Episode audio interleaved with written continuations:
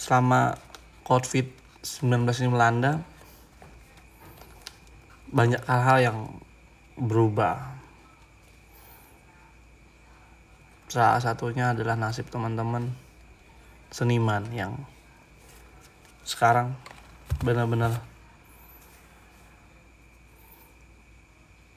apa ya benar-benar nggak ada kerjaan sama sekali kecuali teman-teman seniman yang memang ASN atau udah punya pekerjaan tetap masih aman. Tapi nasib teman-teman di di wilayah budaya yang lebih tradisional misalnya kayak kelompok wayang gong, kuda gepang, musik panting ini benar-benar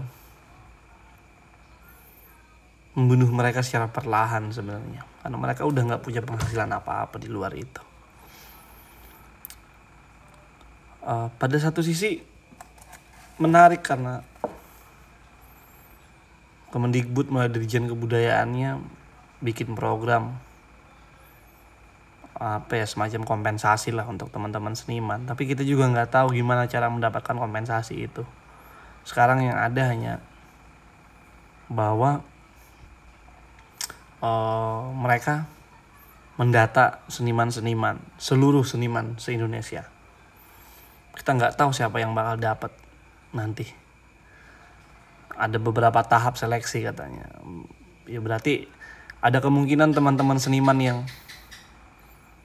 yang tidak punya teknologi seperti teman-teman seniman yang lain itu nggak akan tahu para empu para seniman-seniman tua yang tinggal di kampung. Mereka yang ter, mereka juga terdampak tapi apa nyampe ke mereka informasinya? Oh beberapa hari ini tadi juga dinas kebudayaan pendidikan provinsi Kalsel juga bikin grup pekerja seni Kalimantan Selatan. Yang yang kita juga nggak ngerti aku terutama nggak ngerti.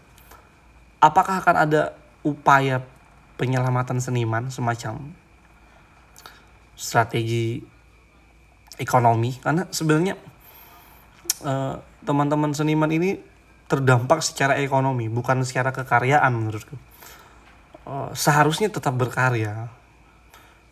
Karena pandemi ini selain menyebabkan penyakit juga seharusnya menjadi uh, semacam stimulus untuk melahirkan karya-karya baru yang basicnya adalah tragedi ini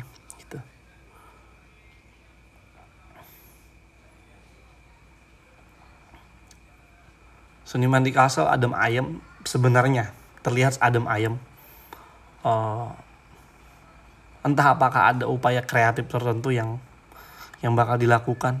Kita belum tahu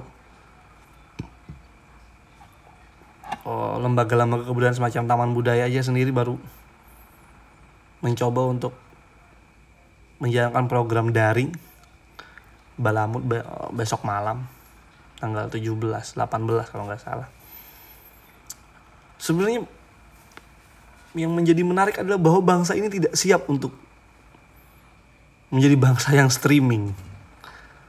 Pendidikan yang streaming, online, daring lah istilahnya. Oh, pertunjukan yang streaming, program-program menjadi streaming. Bangsa ini nggak siap, itu sangat kelihatan sekali. Proses digitalisasi yang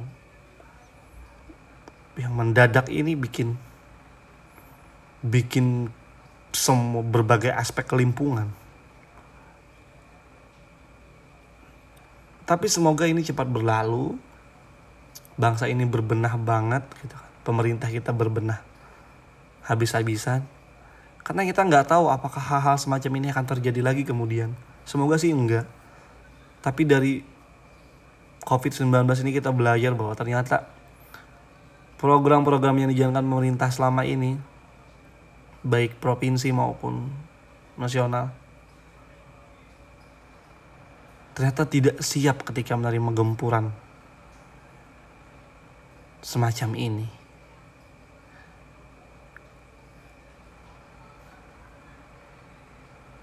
Entah siapa yang salah kemudian. Saya tidak ingin menyalahkan siapa pun. Bagi saya sekarang yang paling penting itu adalah bekerja sama, tetap di rumah aja. Teman-teman seniman tetap berkarya di rumah. Karena nggak ada alasan nggak nggak bikin karya.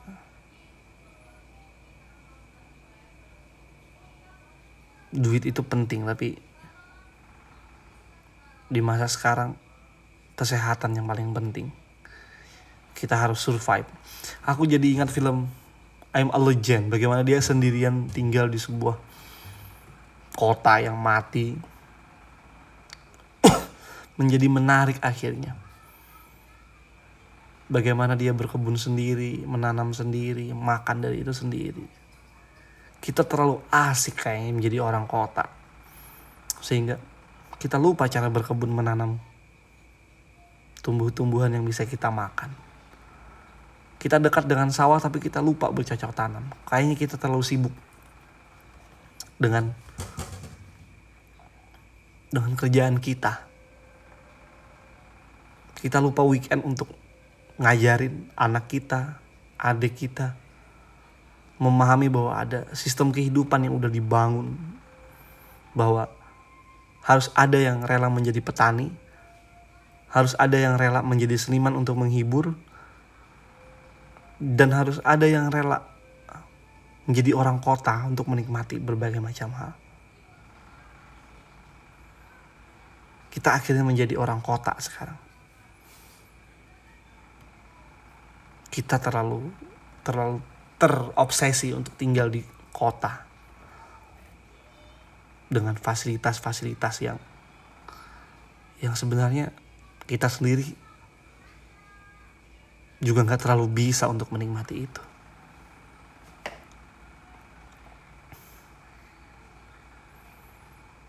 Sekarang kita sedang tanpa sadar membangun sebuah tradisi baru.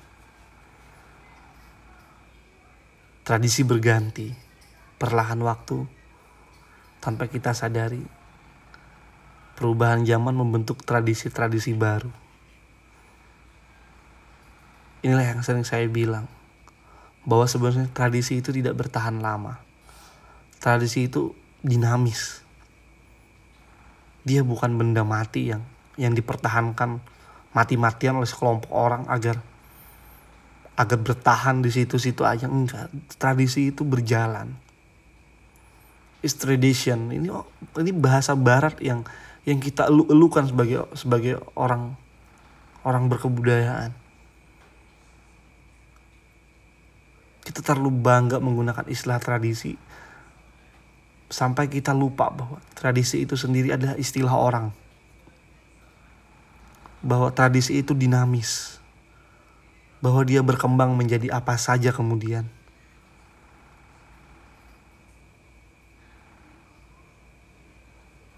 Korelasi antara ruang kerja kita yang berubah adanya pandemi ini, dinamika tradisi itu sendiri, ini merupakan tiga bagian yang tidak bisa dipungkiri, saling berkaitan. Sekarang kita sedang membangun tradisi di mana semua serba streaming. Akan tiba masanya kita tidak akan saling bertemu lagi. Kita hanya di depan laptop, di depan handphone, ingin bertemu si A, si B, si C, kita semuanya akan membentuk lingkar tradisi itu ke depannya. Karena kita udah melakukan trial, uji coba terhadap tradisi baru ini. Akan muncul tradisi baru pembayaran tidak lagi dengan uang fisik, tapi semua serba less money, artinya pakai pakai uang digital akan tiba masanya di mana orang sekolah dari rumah. Ini adalah tradisi-tradisi baru yang yang tanpa sadar sebenarnya terjadi sedang berlangsung. Kemudian jika dia bertahan seperti ini karena kecepatannya, karena kemudahannya, maka ini akan membentuk tradisi baru. Akan tiba berkumpul itu sangat susah. Sekarang kita merasakan. Zaman ini bergerak terlalu cepat. Karena kitanya sendiri yang ingin cepat. Kitanya sendiri yang ingin buru-buru. Kitanya sendiri yang ingin semua serba robotik, semua serba terdigitalkan. Itu yang menarik. Menarik bahwa kita akan berada pada sebuah tradisi-tradisi baru. Pada masa di mana kita mengalami oh, mengalami fase perubahan. Masa di mana hal-hal teknis menjadi hal paling penting di dunia ini. Melebihi esensi dari benda-benda teknis atau cara-cara teknis tersebut. Namun kita nggak boleh kalah. Kita harus membaca zaman. Karena kita yang bisa berpikir. Yang perlu kita ingat bahwa kata-kata discard yang paling bagus itu adalah Cogito ergo sum aku berpikir maka aku ada. Sekarang ayo mari kita berpikir. Masing-masing kita berpikir ke depan. Kita berpikir dari rumah kita masing-masing sehingga membentuk circle yang kuat. Berangkat dari keunikan kita masing-masing bahwa kita bisa menjadi sesuatu ke depan pandemi ini adalah cara Tuhan menguji bagaimana kita berpikir, bagaimana kita berkehidupan, bagaimana kita berkeprimanusiaan.